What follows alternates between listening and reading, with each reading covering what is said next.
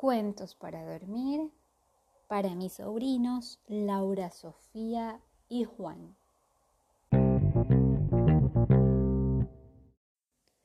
Hoy continuamos con la lectura del libro Mago por casualidad de la autora Laura Gallego.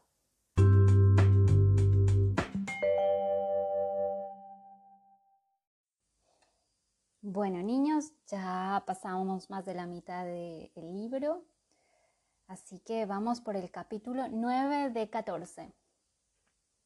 Capítulo 9. A los caballeros no les sienta bien que se dude de su palabra. Ratón pensó que con tantos héroes juntos había más bien poco que hacer, así que dejó que Griselda le atarse las manos a la espalda, a pesar de todo le dijo, Oye, que yo no he hecho nada. ¿eh? No les estoy dando licencia para hablar, rugió el caballero Baldomero. Hállase el rey muy enojado con vos, bellaco, porque su morada perturbasteis. Ratón parpadeó desconcertado. Ay, quiere decir que el rey está enojado porque montaste un buen revuelto en su palacio, aclaró Griselda. Ah, eso. Pero si yo no empecé, fue Maldeocus que me retó a un duelo de magia. Maldeocus se escondió enseguida detrás de la princesa. Desde allí se defendió chillando. Porque tú me robaste el maldito pedrusco. ¿Maldito pedrusco? repitió la princesa Griselda extrañada. Sí, se llama así porque era de Calderaus, intervino Ratón. ¿De quién? preguntó la princesa algo confundida. Maldeocus no supo qué decir durante un momento, pero no tardó en seguir protestando. Pero Calderaus lo quiere para convertirse en el hombre más poderoso del mundo. Ah, ¿y para qué lo quieres tú? Maldeocus volvió a callarse. Los héroes miraban a uno y a otro como si estuviesen viendo un partido de tenis. Bueno, vale, admitió el mago a regañadientes. Pero Tú te has cargado las armaduras del rey.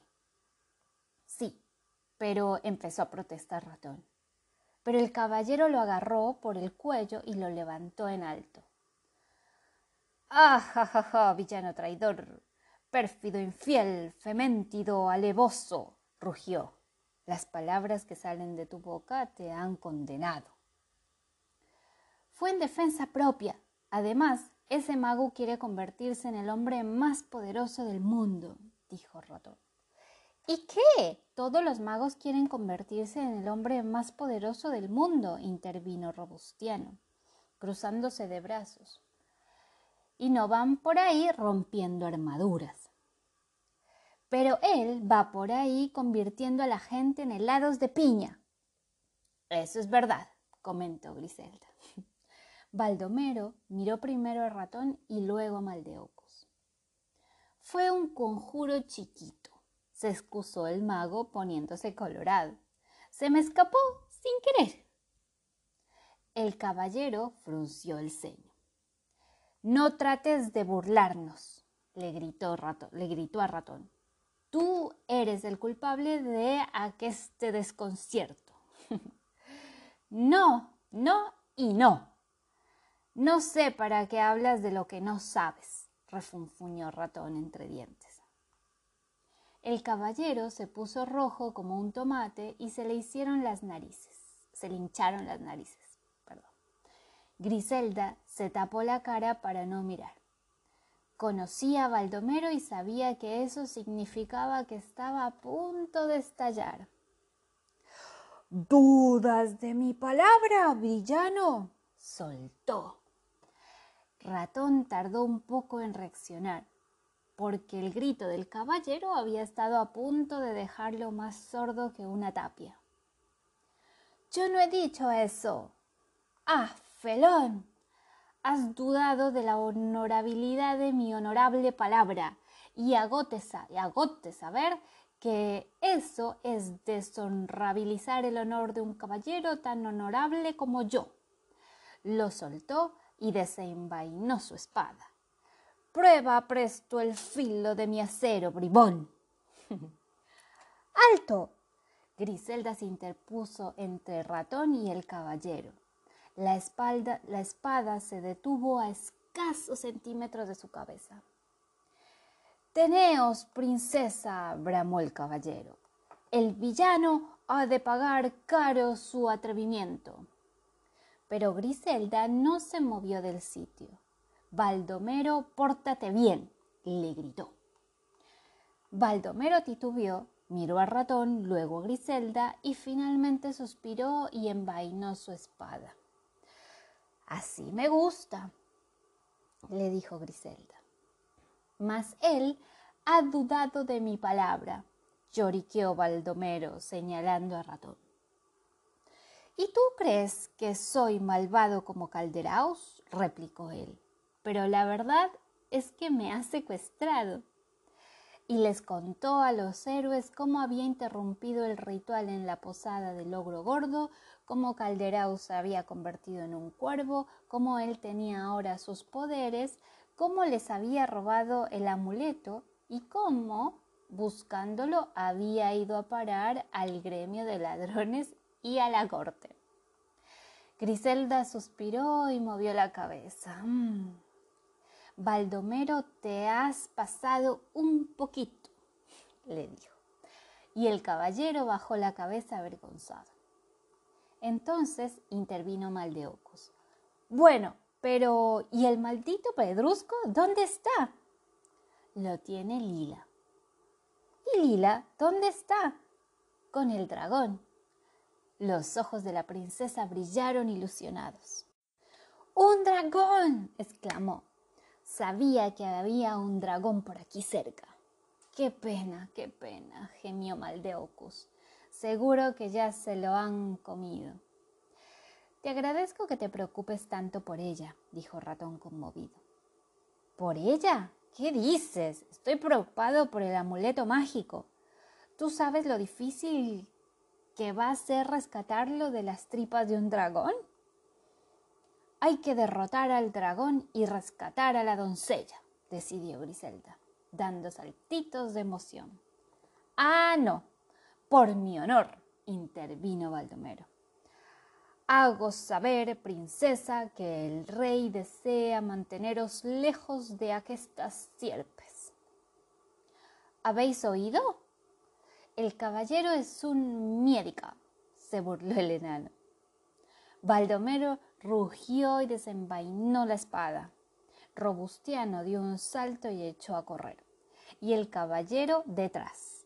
Mientras él perseguía al enano, que aún iba montándose de risa por todo el claro, la princesa Griselda se plantó frente al ratón. Yo iré a rescatarla, exclamó. Seguro que mi padre entenderá que había que salvar a la doncella de las garras del dragón. No hace falta, princesa, dijo Ratón. Acudiré a la cita y Calderaos liberará a Lila. Ella puso cara de no entender muy bien lo que estaba pasando. Me da igual, decidió. Yo voy a ir a matar ese dragón. ¿Pero por qué? protestó Colmillo Feroz. ¿Qué te, ¿Qué te he hecho yo, eh? ¿Y a este cuervo qué le pasa? preguntó Griselda, que cada vez entendía menos. Yo no soy un cuervo, chilló Colmillo Feroz. Yo soy un dragón. Todos lo miraron fijamente. Hasta Baldomero dejó de perseguir al enano. Es verdad, protestó Colmillo Feroz. Yo soy el terrible dragón de la montaña. Y entonces todos estallaron a carcajadas. Colmillo Feroz se puso rojo de la rabia y de vergüenza cuando vio a todos aquellos héroes retorcerse de risa a su costa. Vamos, Calderaus, dijo Maldeocus, aún carcajeándose. No nos tomes el pelo, cernícalo escandaloso. Yo no soy Calderaus, rugió Colmillo Feroz. Tienes razón, intervino Ratón, y le explicó a Maldeocus lo que había ocurrido. Según iban contándole cómo el dragón se había transformado en cuervo y cómo Calderao se había transformado en dragón, Maldeocus iba poniéndose cada vez más y más blanco. Seguramente se acordaba de todas aquellas viejas resillas, rencillas que ambos magos tenían pendientes. Esto, princesa, dijo.